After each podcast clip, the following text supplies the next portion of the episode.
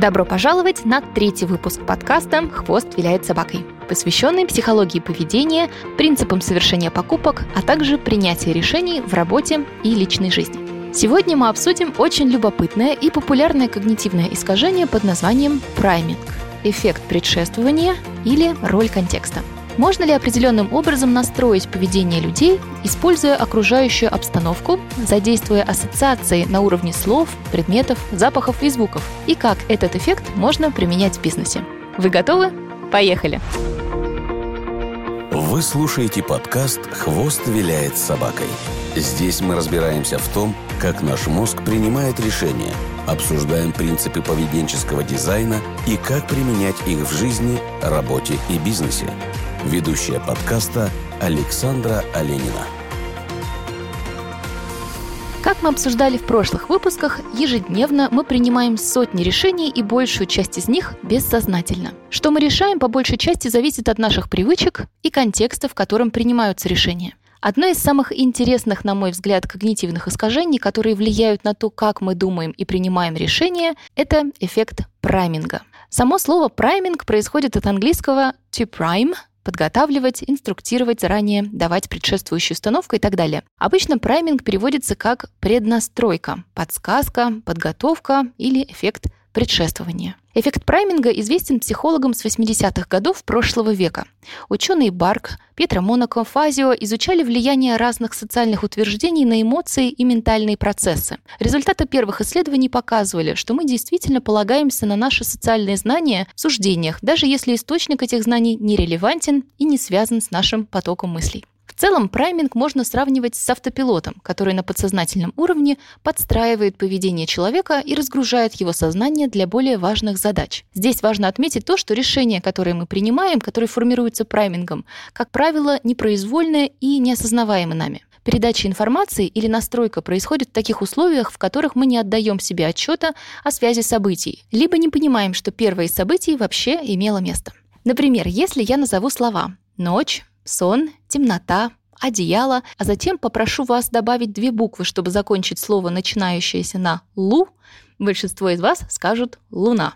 Не лужа, не лупа или еще что-то, а луна, потому что наш мозг выстроил понятную для него ассоциацию. Другой пример. Не знаю, как вы, но я после просмотра фильма ужасов на ночь небольшой фанат шастать по квартире в полутьме. Несмотря на то, что фильм был вовсе не про мою квартиру, ощущение, согласитесь, такое себе. Это тоже вполне себе пример прайминга. Исследования показывают, что в аудитории, где перед началом групповой работы на столе был оставлен рюкзак, работа шла гораздо эффективнее, и люди были готовы активнее общаться друг с другом, чем в классах, где на столе лежал дипломат или портфель. Заходя в аудиторию, мы неосознанно считываем обстановку. Рюкзак рождает в мозгу ассоциации, связанные с походом, командой, спортом, костром и прочим, и мы на автопилоте подстраиваем свое поведение. Урбанисты рекомендуют рисовать лица детей на стенах домов неблагополучных районах для снижения уровня преступности. Тоже эффект прайминга в действии. Примерно так же работают стереотипы серии Вижу хмурого мужчину в темном переулке, значит опасность. Стереотипы экономят мозгу силы на что-то новое и сложное. Он видит знакомую историю, это вызывает ассоциации и готовит нас к действию. Все, что мы видим и слышим, даже неосознанно может повлиять на наше восприятие информации и, следовательно, изменить наши решения или поступки. На это влияют даже запахи, которые мы чувствуем. Даниэль Канеман, автор книги «Думай медленно, решай быстро». Ссылку на нее, а также другие статьи и полезные находки я оставлю в заметках к этому выпуску. Выступая в 2013 году на Всемирном экономическом форуме в Давосе, предложил слушателям разместить во рту карандаш горизонтально. Таким образом, карандаш формирует у нас подобие улыбки, что в свою очередь возвращает ассоциацию «я улыбаюсь, значит мне весело». А раз мне весело, то я улыбаюсь. В итоге мы чувствуем себя лучше, а шутки кажутся смешнее. Канеман пришел к такому выводу, ставя эксперименты со своими студентами. Те, кто смотрели мультфильм с карандашом во рту, расположенным горизонтально, находили его более смешным, чем те, кто держал карандаш вертикально, создавая таким образом подобие грустной гримасы. Попробуйте провести следующий эксперимент со своими знакомыми или друзьями. Попросите их назвать последние три цифры своего паспорта, а затем спросите, сколько, на их взгляд, стоят ваши часы вы увидите, что те, чьи цифры были ближе к 999, назовут цену выше, чем те, у кого цифры сложились в небольшую сумму. Мозг подстраивает наши ожидания к маркеру цифры в данном случае. Некоторые рестораны, кстати, успешно пользуются этим. Одна из цен на блюдо может быть сильно задрана в меню, и по сравнению с ней второе блюдо по стоимости не будет казаться таким дорогим. Большая часть людей возьмут именно это второе блюдо. Первое же нередко существует только на бумаге. Фотографии и картинки также могут праймить нас. Одно из недавних исследований описывало эксперимент с размещением фотографий женщин-лидеров в аудитории, где участникам эксперимента, мужчинам и женщинам, предстояло выступить серьезной речью. В одной комнате разместили фотографии Хиллари Клинтон, в другой – Ангела Меркель, в третьей – Билла Клинтона, а в четвертой комнате с контрольной группой фотографий не было. В комнате, где были размещены фотографии женщин, выступающие женщины говорили дольше и чувствовали себя увереннее. В комнате с Биллом Клинтоном женщины говорили меньше. На мужчин праймы не оказали влияния в этом эксперименте. Женщины же видели фотографии других успешных женщин, ассоциировали себя с ними и выступали увереннее. Еще один пример с праймингом и фото проводился в кафетерии одного из английских вузов. В заведении установили ящик честности. Это такая коробка с прорезью для сбора денег. В кафетерии не было продавца, и авторы эксперимента рассчитывали на честность студентов, которые могли расплатиться за напитки, оставив деньги в ящике честности. В рамках эксперимента на одну коробку повесили распечатанное фото глаз. В конце недели выяснилось, что в коробке с глазами студенты оставили в три раза больше денег, чем на коробке без глаз. Эта находка положила начало еще одному направлению исследований. Люди, которые считают, что за ними наблюдают или могут наблюдать, ведут себя иначе, чем если они знают, что их никто не видит. Помимо фото, видео, текста и речи, музыка также может оказывать на нас незаметное влияние. В 1993 году в винном бутике проводили эксперимент с разными типами музыки и оценивали влияние на покупательскую способность. Одну неделю покупатели наслаждались топовыми песнями из чарта месяца, а другую – произведениями классической музыки. В какую неделю, на ваш взгляд, продажи выросли? Правильно, Бах и Шопен праймят нас на более интеллектуальные, аристократические занятия, так сказать, и как следствие мы покупаем более дорогое вино. Продажи выросли на 6,3% в классическую неделю. В другом исследовании 4 года спустя в супермаркете проводили эксперимент с немецкой и французской музыкой. В течение немецкой недели росли продажи немецкого алкоголя, во французскую неделю – французского. Даже то, какая именно мелодия и тональность музыки звучит, может влиять на ощущение от вина. Мягкая и певучая мелодия будут делать вино, по мнению респондентов, мягким и приятным, звенящее и летящее, освежающим и легким. Мне кажется важным упомянуть о нескольких очень известных и нашумевших экспериментах, однако, спойлер, они не подтверждаются репликационными исследованиями. То есть в оригинальном исследовании эффект наблюдается, однако ученые, которые пробовали повторить подобный эксперимент на других аудиториях, не получили подобного результата. Сбрасывать со счетов результаты все же не стоит, но при этом важно задуматься, почему мы не видим подобного эффекта в других экспериментах. Так вот, в одном из экспериментов профессор Джон Парк задействовал девушку, задача которой была столкнуться в дверях с испытуемым, рассыпать бумаги и попросить испытуемого подержать ее кофе, пока она собирает с пола документы. В половине случаев девушка держала в руке кофе со льдом, другой раз – обычный горячий кофе. Через какое-то время у испытуемых просили охарактеризовать девушку. Те, кто держал в руке холодный кофе, считали, что девушка холодная, закрытая, надменная. Те, кому достался теплый стакан, описывали девушку как теплую, коммуникабельную, открытую. В другом исследовании эффекта прайминга в 1996 году профессор работал с триггерными словами, изучая тему старости. Экспериментальная группа студентов получила подборку слов, вызывающих ассоциации со старостью. Такие слова, как строгие, сентиментальные, традиционные, консервативные, зависимые, мудрые, одиночество, беспокойство, лысый, артрит, пенсия, морщины, Флорида, штат, где отдыхает много пенсионеров, попались вопросники. Контрольная группа получила список обычных слов. После теста участники переходили в другое помещение, а экспериментаторы засекали, с какой скоростью те шли к выходу. Профессор выяснил, что люди, работавшие со списком старческих слов, двигались медленнее, чем участники контрольной группы. А ведь всем участникам было по 18-20 лет. Барк объяснил происходящее тем, что на первом этапе чтение слов, связанных с тематикой старости, формирует поведение на втором этапе. Студенты, которым вообще не могло прийти в голову мысли о старости, стали двигаться медленнее, будто сами став пожилыми. И еще один пример. Студентов попросили разгадывать кроссворд и заполнять предложения словами. Часть из них получили предложения с агрессивными высказываниями, часть со спокойными и позитивными. После того, как студенты выполнили задание, они должны были подойти к профессору, чтобы получить следующее. Когда же они спускались в фойе, профессор был занят разговором с другим студентом. Наблюдающие засекали время, которое потребуется студентам из разных групп, чтобы прервать разговор, а также наблюдали за реакцией испытуемых. Выяснилось, что тем студентам, которых праймили агрессивно, потребовалось меньше времени, чтобы прервать разговор, чем тем, кто решал кроссворд с позитивными и спокойными праймами. Вторая группа терпеливо ждала в среднем по 15 минут, прежде чем попытаться прервать беседу. Студенты из первой группы также чувствовали себя более рассерженными, чем спокойная группа. Повторюсь, эксперименты интересны, и профессор Барк очень большое имя в этой области, но эти эксперименты пока не удалось реплицировать с подобным результатом. Вернемся же к интересным наблюдениям, которые подтверждаются рядом исследований. Очень важно понимать, что прайминг может работать как в положительную, так и в отрицательную сторону. И мы можем сами, того не осознавая, влиять на кого-то в определенном ключе. Особенно важно помнить об этом, когда речь заходит об образовании.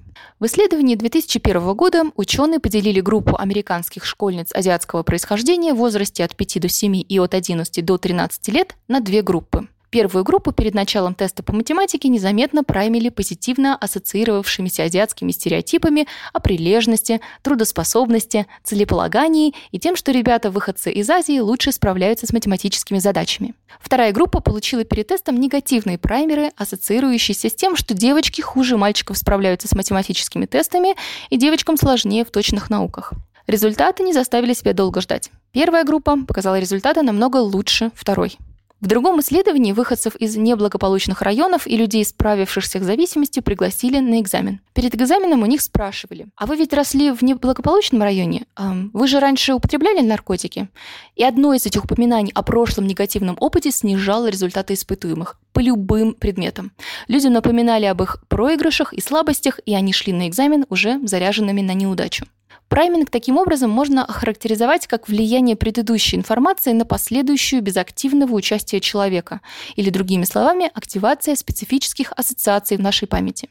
Эффект прайминга зависит также и от того, в каком состоянии во время потребления информации находится индивид, его настроение и эмоции – Реклама с эмоциональным фоном или настроением, соответствующим медиаконтенту, воспринимается лучше, чем реклама, отличающаяся от настроения, вызванного содержанием передачи. Примерами несоответствий могут служить юмористические рекламы, появляющиеся во время грустной передачи, или печальная реклама, показанная во время комедийного сериала, например.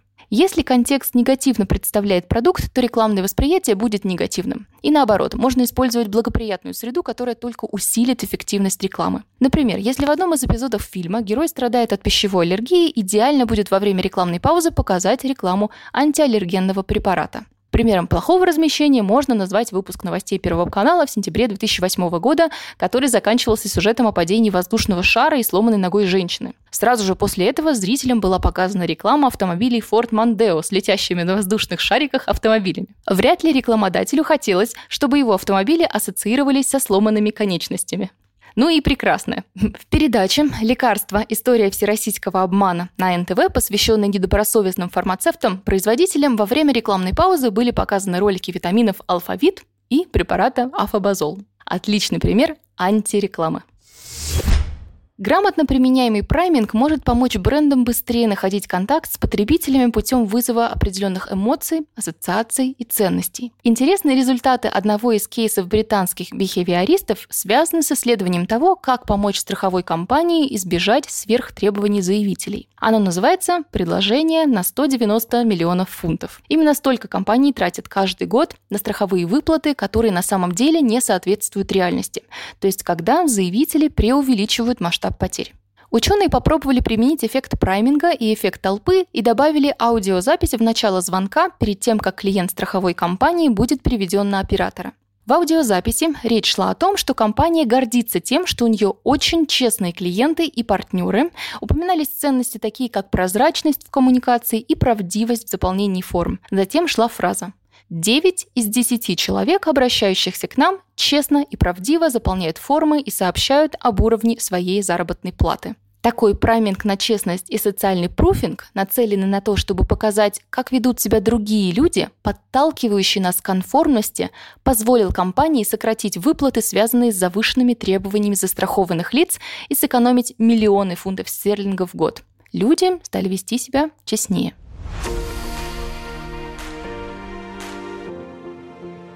На этом третий выпуск подкаста подошел к концу. Сегодня мы обсуждали эффект прайминга, рассматривали примеры создания контекста и результаты влияния контекста на поведение людей. Поговорили о том, как эффект может применяться в бизнесе, образовании и урбанистике. Прайминг вездесущ. Любое наше действие или полученная информация отражаются на последующих мыслях и поступках. Наш мозг пытается найти подсказки для себя и полагается на ассоциации при принятии решений. Стереотипы – один из таких примеров.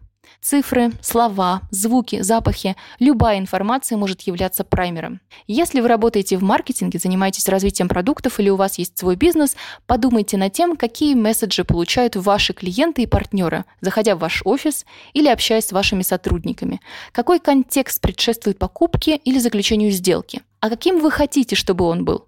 Вообще тема прайминга огромна, и работающих и интересных примеров хватит на часы выпусков. Я думаю сделать отдельный выпуск про использование прайминга в переговорах или продажах. Если у вас есть предложения по темам, о которых вы хотите больше узнать, напишите мне на hello Я рада получать обратную связь и буду опираться на нее при выборе тем для будущих выпусков. На следующей неделе мы обсудим применение принципов поведенческой экономики в бизнесе на примере компании Uber. Что-то из того, что делает Uber, можно назвать подталкиваниями, этичными и работающими в интересах объекта такого подталкивания, а что-то называется английским словом sludges. Ими называют методы и тактики, опирающиеся на поведенческие науки, однако использующиеся не в пользу конечного пользователя. Об этом мы поговорим в следующий вторник. Чтобы не пропустить выходы новых выпусков, а также получать бесплатные полезные материалы в виде рабочих тетрадей, карточек о разных когнитивных искажениях, принципах применения поведенческой экономики в компаниях и бизнес-кейсах, которых я готовлю к некоторым выпускам, подписывайтесь на email рассылку, отправив письмо на hello собака До следующей недели! Вы слушали подкаст «Хвост виляет собакой», посвященный применению принципов поведенческой экономики и психологии в жизни и бизнесе. С вами была Александра Оленина. Больше полезной информации, чек-листов и ресурсов можно найти на сайте подкаста сашаоленина.ком.